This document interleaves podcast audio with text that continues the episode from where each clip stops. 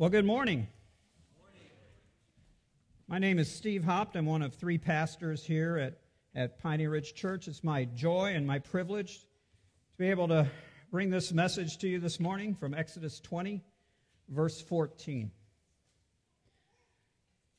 You know, it's been, I've been blessed in my life to have examples in my own family of people who are committed to the faithfulness of their marriage.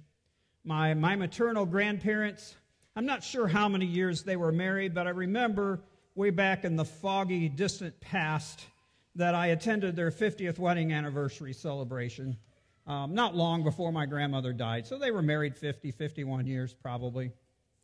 My own parents were married for 53 years before my dad passed away. My older sister has now been married for 57 years, and my younger sister, not younger than me, but younger than my older sister, has been married for 53 years. You know, my brother in law, Howard, told me a story one time about his own parents, about his own dad. His dad had been a, pa- a Baptist pastor in southeast Missouri for, for many years. And when they got into their late 70s, early 80s, they moved into the Baptist home in Ironton, Missouri.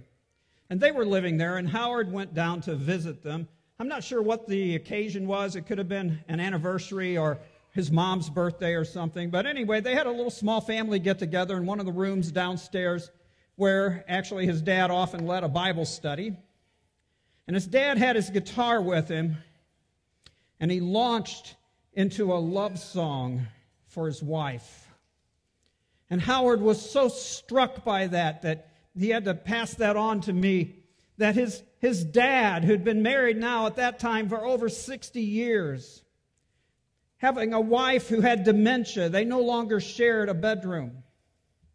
And yet he pursued her. He was attempting to stir the fires of romance. And that has stuck with me. What a beautiful picture of marital faithfulness, a faithfulness that, that endures until death. Faithfulness is important in our marriages because without faithfulness, love and romance have very little meaning. And that marital faithfulness is going to be the soundtrack for us this morning as we look at this passage in Exodus 20. We're continuing our journey through the book of Exodus and through the Ten Commandments. We're looking uh, at the seventh commandment this morning. And as we always have, we're going to talk about the precept, another fancy word for commandment, and the principle behind it, and then the person of God from whose character the commandment proceeds. So the precept this morning is straight from Exodus 20:14, which says you shall not commit adultery. It's straightforward, five words. And it says to us that we should stay faithful to our covenants of marriage by abstaining from sex outside of the boundaries established by God in marriage. The principle behind this precept is that God's people should honor and worship their faithful God and demonstrate his steadfast faithfulness to them by striving to be faithful to their own covenants and promises, especially the covenant of marriage. Our faithfulness in marriage is intended to put on display to the church and to the world that our God is steadfastly faithful, morally perfect, and a triune God. And this morning I intend to start not with the precept, but I want to start with the steadfastly faithful God who commands it. I want so badly this morning for you to walk out of here with an enlarged view with a magnified view of the faithfulness of God. I want you to be overwhelmed by it as we sang. I want you to be thunderstruck by it. I want the faithfulness of God to stir within your hearts a love for God that is greater than when you walked in here. I want you to see his faithfulness so clearly because it's a model for how we should live our lives. I want you to be comforted by the faithfulness of God. I want you to understand that he is faithful to empower you to be steadfastly faithful like he is. But most of all, I want you to see the faithfulness of God because this commandment that we're talking about this morning is about God. In fact, all of the Ten Commandments are about God. In fact, the entirety of the Bible is about God. He's the focus. And we are to love Him with all our heart, our mind, our soul, and our strength. And if we love Him, we will obey Him.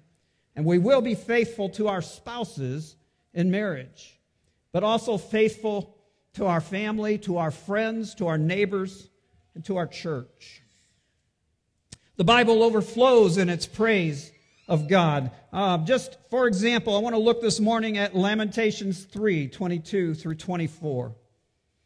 It says this The steadfast love of the Lord never ceases, his mercies never come to an end. They're new every morning. Great is your faithfulness. The Lord is my portion, says my soul. Therefore, I will hope in him. Now, whenever we see this phrase, the steadfast love of the Lord, it's talking primarily about the covenantal love that God has for his people, meaning that God loves his people because he's in covenant with them and he is faithful to that covenant. But also, it means that God is faithful to his people not because the people merit it, not because they've earned his faithfulness and love or deserve his faithfulness and love, but God is faithful to his people because he's in covenant with them. God communicates with his people through covenants. God relates to his people through covenants. And, and if you're trusting in Jesus Christ this morning for your salvation by faith through grace, you are a child of God by means of a covenant. You're trusting in God and you are a child of God by means of the new covenant that was established in Jesus' blood. His blood was the condition for the covenant, and his blood secures the covenant. Therefore, if you belong to God by faith, you can be sure, you can feel secure in his love and love for you and his faithfulness to you. He will fulfill the covenant. It's guaranteed. And thus, here in Revelation, we see that the steadfast love of the Lord, his faithful covenantal love, never ends. His mercies are new every morning. His mercies were new this morning with grace to cover our sins. His mercies will be new tomorrow morning and the morning after that and every other morning of your life and even beyond your life. God will continue to be merciful to you and faithful to you. God will never let you down. His faithfulness is great. It says here that He is our portion. God is the goal of the gospel. God is, is what we're, we're longing for. We want to be in permanent and complete relationship with God, who is the source of all joy and all blessings and all good gifts. We can hope in Him because He is faithful. And I want you to do a little mental exercise this morning. I want you to, kids, you can do this too. I want you to place in your minds, get fixed in your minds, the picture of one person in your life that you absolutely trust more than any other person? Who is that person that you trust? Might be a parent, might be a spouse, might be a sibling, might be a best friend. I want to tell you something. You can trust God a thousand times more than you trust that person. Now, that's not big enough. You can trust God a million times more than you can trust that person. I'm a math teacher. You can trust God infinitely many times more than you trust that person. That's how sure and secure God's faithfulness is for you if you are His child. God can be trusted because His faithfulness is great. And we see a wonderful picture of the faithfulness of God in the Gospels. And Matthew 26, Jesus has celebrated Passover with his disciples. They've taken a walk to the Mount of Olives. Jesus has taken a few of them onto the Garden of Gethsemane. He's prayed and he's come back. And now here comes Judas, who approaches him with an armed mob. And he goes up to Jesus and plants a kiss on his cheek to identify him to the mob. And Peter, deciding he's going to defend the Son of God, takes out his little sword that he had and swings it at the head of the uh, servant of the high priest and misses his mark and slices off his ear. And Jesus reaches out and heals the guy's ear. And then he says this to Peter He says, Peter, put away your sword. And then in Matthew 26, 53, he says, Do you think that I cannot appeal to my Father and he will at once send me more than 12 legions of angels? I did the math. That's about 120,000 angels, if you want to know. But how then should the scriptures be fulfilled that it must be so? Listen, Jesus didn't need 12 legions of angels to rescue him. He didn't even need one angel. Jesus was the incarnate God the Son who had spoken a word and created the universe out of nothing whose word sustains the universe to this day. Jesus' word, John gives us a nice picture of the power of God's, of Jesus' words in his gospel when this mob came and Jesus says, Whom are you seeking? And they said, Jesus of Nazareth. And Jesus says, I am he. And the power of his words were such that the mob fell backwards.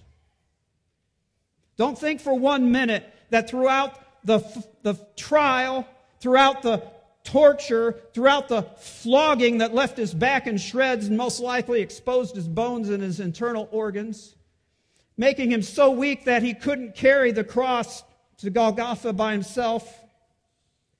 When they stretched out his arms and his feet and they hammered spikes through his wrists and his feet, don't think for one minute that Jesus couldn't have spoken a word and rescued himself but he was faithful because he had, he had agreed in covenant with God the Father and God the Holy Spirit before creation that he would come and rescue his people by dying on the cross for them to save them from their sins, to save them from the wrath of God at the judgment. And he was faithful to that covenant. That is our faithful God.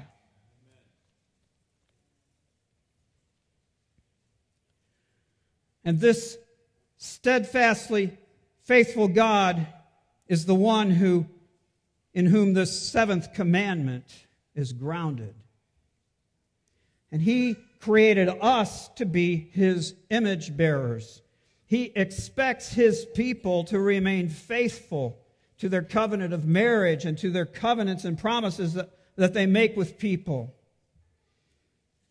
Listen, the marriage covenant is important because it's grounded in creation. At creation, God said, A man shall leave his mother and father and cleave to his wife, and the two shall become one flesh. And the prophet Malachi informs us that when that happens, that there's a third person in the covenant, and it's the eternal God, this faithful eternal God. And marriage is intended to reflect the covenant that God has with his people. Haven't we heard over and over in Exodus, I am your God and you are my people? I'm your God. Worship me alone. No one else. Do not worship idols. And you are my people. You're to bear my name when you go out into the world. Isn't that the same thing that a husband and wife say to each other at their wedding? I am yours alone, and you are mine.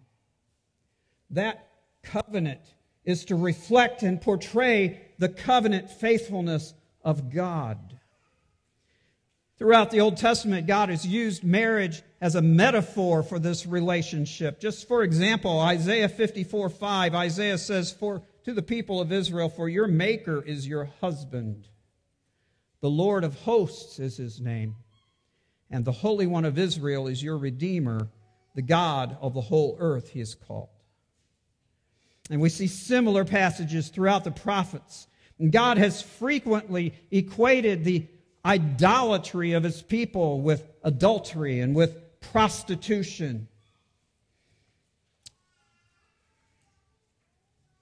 In the New Testament, we see, especially in the book of Revelation, the church is called the bride of Christ.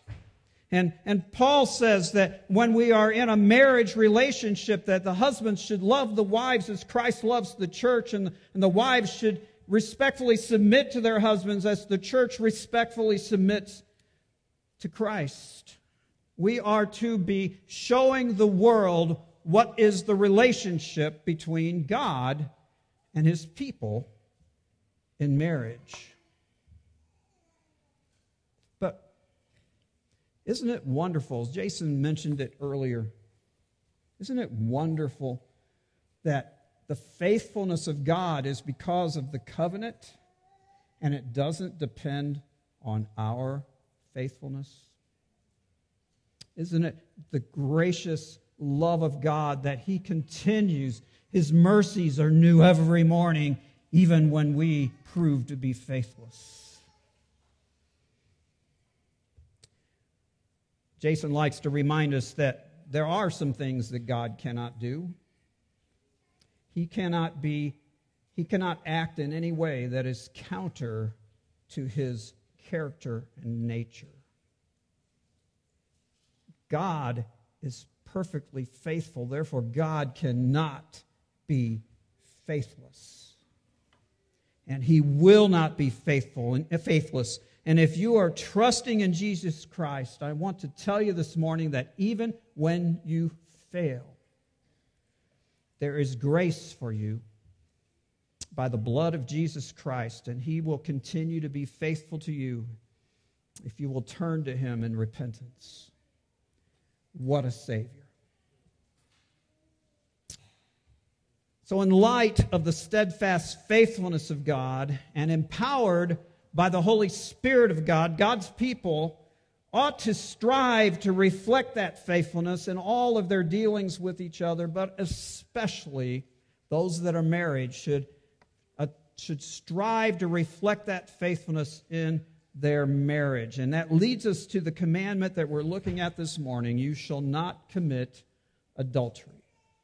Now, adultery, by definition, is voluntary sexual relations between a married person and someone who is not his or her spouse. But like we saw last week with murder, it's really easy for some of us to look at that definition and, and kind of puff ourselves up, maybe, and say, well, I've never committed adultery. But hold on. We get to the New Testament, and the New Testament begins to expand what, what sexual sin is. And then we come to Jesus, just like he did with murder in Matthew 5 27 and 28. And Jesus is going to bring this sin right down into the middle of the heart. He's going to say, This flows out of a heart filled with evil desires. Look at Matthew 5 27 and 28. You have heard that it was said, You shall not commit adultery. But I say to you, that everyone who looks at a woman with lustful intent has already committed adultery with her in his heart. Jesus is not negating the command. He's saying, that's right, you should not commit adultery. But let me explain to you what adultery is. Adultery proceeds from an unfaithful heart. The lustful intentions of the heart are in themselves an act of adultery. And while Jesus' statement appears to take dead aim at men, I don't think women are off the hook. We know that men and women are wired differently. We know that men, most men, struggle frequently with lustful intentions, mostly having to do with what their eyes see. And while there may be some women who look at men with lustful intentions, I think in general that women are more likely to lust after emotional intimacy and romance that they might share with men who are not their husbands. Different mechanisms, but the same unfaithful, lustful intentions, the same unfaithfulness to their spouses, and the same unfaithfulness to God. We need to take sexual sin seriously. I'm going to just put up a few passages that talk about this. I'm not going to read all of the passages, but here we go 1 Corinthians 6 9 through 10. Or do you not know that the unrighteous will not inherit the kingdom of God? Do not be deceived. Neither the sexually immoral, nor idolaters, nor adulterers, and so on will inherit the kingdom of God. Galatians 5:19 Now the works of the flesh are evident: sexual immorality, impurity, sensuality, and the list goes on. And then he says, "I warn you, as I warned you before, that those who do such things will not inherit the kingdom of God." Revelation 21 8. But as for the cowardly, the faithless, the detestable, as for murderers, the sexually immoral, their portion will be in the lake that burns with fire and sulfur, which is the second death. God is serious about sexual sin. And it, listen to me, if you profess to be a follower of Christ, and you believe that your inheritance will be with the saints of God, but you are living in unrepentant sexual sin, I warn you this morning that your life is not exhibiting the fruit of the Spirit. I warn you this morning that you are not living in a manner worthy of your call. And I warn you this morning that you're headed down the road to hell and I call you to repentance. Do not trifle with God. Instead, repent because His grace is there for you if you will turn from your sin and ask for His forgiveness. So, here are some ways that we can respond to this commandment. Number one, if you're married, remain faithful to your spouse sexually, emotionally, mentally, visually. You know, it used to be a regular part of the wedding vows that said, Forsaking all others, I will be faithful to you. That's what we do when we get married. We are forsaking men, we are forsaking every other woman. Every other woman is off limits to you if you're married sexually, romantically, mentally. Wives, every other man is off limit.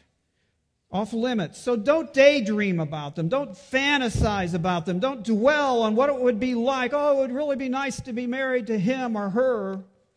She would treat me better than my husband or wife. Don't do that. They're off limits. That doesn't mean you're not allowed to speak to them, you're not allowed to interact with them, engage with them, pray for them, pray with them. But be on guard. Guard your hearts, guard your eyes, and pursue your spouse. Romance your spouse. Set aside regular date nights and getaways. And kids, listen to me. Don't cover your eyes and go, ew, gross, when your parents kiss each other. I challenge you to not do that, but rather be happy. Rejoice that your parents are love each other and they're being faithful to each other and they are painting a picture for you of what it means to be faithful in marriage. And they're painting a picture for you of a faithful God. Two, if you're single, Abstain from all sexual activity until marriage. Guard yourself sexually.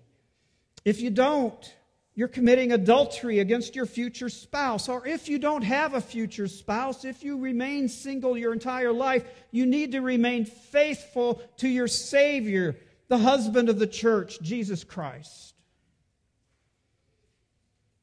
Honor and glorify God with your bodies. Be a reflection of the bride of Christ that will be presented to Jesus Christ as a pure and spotless bride. Three, a separate word to men. Women are created in the image of God. They're equal to in value to men. And they were created to glorify God. They were not created for your visual or sexual gratification.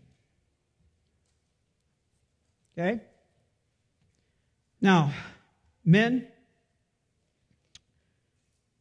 instead, I want to encourage you to honor, to learn to honor and respect all women. Learn to honor and respect and protect your wife, but also honor and respect and protect other women. And especially protect them from yourselves. You know, the Bible says that we should no longer regard people according to the flesh. And any woman, men, any woman that you come in contact with is an eternal soul destined to spend eternity with God in pure joy or destined to be spend eternity in misery separated from God. And if they're if they're trusting in Jesus Christ for their salvation, they're your sister in Christ and they need you to encourage them and to pray for them. And if they're not trusting in Jesus Christ for their salvation, they need to hear the message of the gospel. They don't need you to be looking at them. I think if we could all adopt this worldview, we would go a long way to helping us in overcoming the lustful desires of our hearts. Jesus says that we should seek first the kingdom of God and his righteousness. And that's this is one way, men, that we can do that. So take it to heart. Four, if you are a follower of Christ and you struggle with sexual sin, but you understand that it's wrong. You, under, you confess it as sin. You're striving to repent of it, but you find yourself defeated more than you're victorious. I want to remind you of, a couple things. First of all, I want to remind you of 1 Corinthians 10:13. Look at it look at it up there. No temptation has taken you, overtaken you that is not common to man. What's the next three words? God is faithful. Aren't you glad? What's he faithful to do? He won't let you be tempted beyond your ability to, to resist, right? You're like, well, it seems like he does because I keep falling. But with the temptation, he also provides a way of escape that you may endure it. Listen, God provides you with a way of escape. Well, what are some of those ways of escape? Number one, Put on the whole armor of God every day. Read the Word of God. Pray. Ask God to help you. Two, the church is here for you. You don't have to battle this alone. Find a friend in the church. Or come to the pastors. Find someone that will pray with you and pray for you and hold you accountable. Get into a discipleship group. There's a novel idea. And in that discipleship group, be transparent and vulnerable. Get engaged in a piney family that will come around you and pray for you. Be regular in attendance on Sunday mornings so that you're constantly hearing the Word of God. Don't try to fight this battle alone. God has given us the church to help us walk faithfully. Number five, if you are a follower of Christ and you have in the past sinned sexually, there is grace for you. 1 John 1 9 says, If we confess our sin, oh, what are those next words? He's faithful and just to forgive us our sins and to cleanse us from all unrighteousness. If you're if, if you're battling sexual sin, but you're, you're confessing it and you're, you're in the power of God repenting of it, listen, there is no condemnation for those who are in Christ Jesus. Your guilt has been nailed to the cross. You've been washed. You've been made purer than snow.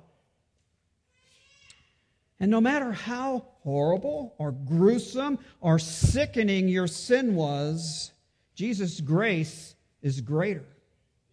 He paid the penalty for your sin and he bore your shame. He knows all about his, your sin and he loves you. He is faithful. Six, if you are a follower of Christ and have battled sexual sin for some time, sometimes victorious, sometimes not, I want to assure you that if you are a follower of Christ, He is faithful and He will sanctify you. I love the verse. It doesn't say this in ESV. I think it's NIV or, or King James where it says that he who began a good work in you is will be faithful to complete it. Lord, listen to how Paul closes the first letter to the Thessalonians with this prayer. 1 Thessalonians 5:23. Now may the God of peace himself sanctify you completely, and may your whole spirit and soul and body be kept blameless at the coming of our Lord Jesus Christ. He who calls you is faithful he will surely do it.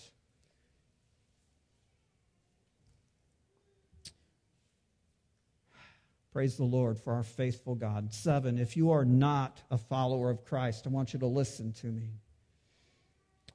If you're not a follower of Christ and you battle sexual sin, I just want you to know that you, your biggest problem is that you will stand before God one day at the judgment.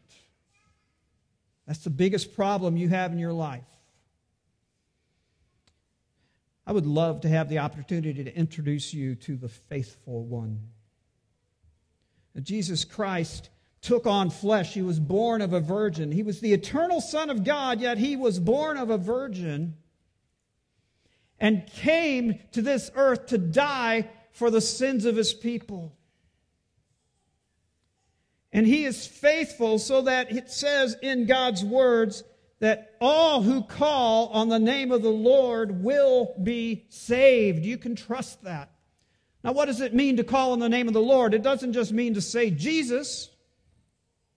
It doesn't just mean to pray a particular prayer or say magic words.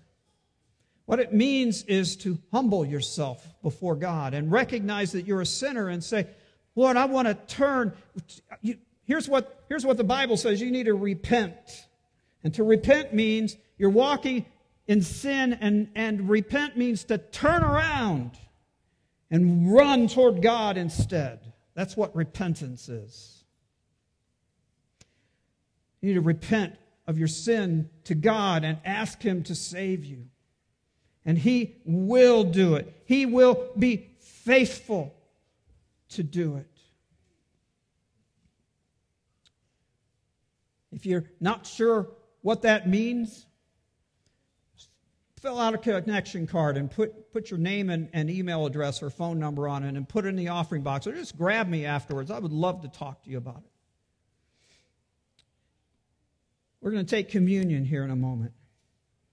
And for those of you who are not following Jesus Christ, this meal's not for you, not yet. It's, a, it's an enactment it's an affirmation of our covenant that we have with God as God's people. But during that time, I urge you to pray and ask God to, to sh- shine the light of the gospel in your heart and to convince you of the truth. If you are trusting in Jesus Christ, well, actually, whether you are or not, I'm going to ask you to bow your heads. And I'm going to just speak this hymn over you. Let these words soak in this morning. Great hymn. We sing it here sometimes. Take, taken from Lamentations 3. Great is thy faithfulness, O God, my Father. There is no shadow of turning with thee. Thou changest not. Thy compassions, they fail not. As thou hast been, thou forever wilt be. Summer and winter and springtime and harvest, sun, moon, and stars and their courses above, join with all nature and manifold witness to thy great faithfulness, mercy, and love. Pardon for sin and a peace that endureth. Thine own dear presence to cheer and to guide, strength for today, and bright hope for tomorrow, blessings all mine with 10,000 beside. Great is thy faithfulness. Great is thy faithfulness. Morning by morning, new mercies I see. All I have needed, thy hand hath provided. Great is your faithfulness, Lord, unto me. So if you are trusting in Jesus Christ for your salvation, and if you've had that faith affirmed in a local church by baptism, I invite you to take the wafer that represents the broken body of Christ, the body that he faithfully allowed to be broken for you. And as an act of of confidence in God's faithfulness, I invite you to join me now in, in taking this wafer.